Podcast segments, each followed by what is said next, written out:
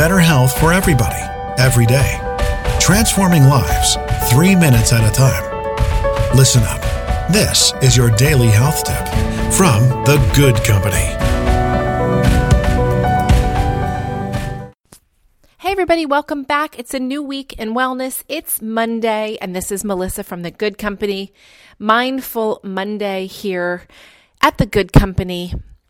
And today I want to talk about a moving meditation. You know, there are some things that we do movement wise, um, things that come to mind for me. Tennis, I'm a big tennis player. Um, rock climbing, also for me. Um, hiking in nature, also for me. Those three things I rely on to sort of help to clear my mind. If I'm playing an hour of tennis, I'm not thinking about paying the bills or the fight that I had with my husband or I don't know, something that's lingering at work. I'm focused, you know, every minute on every shot.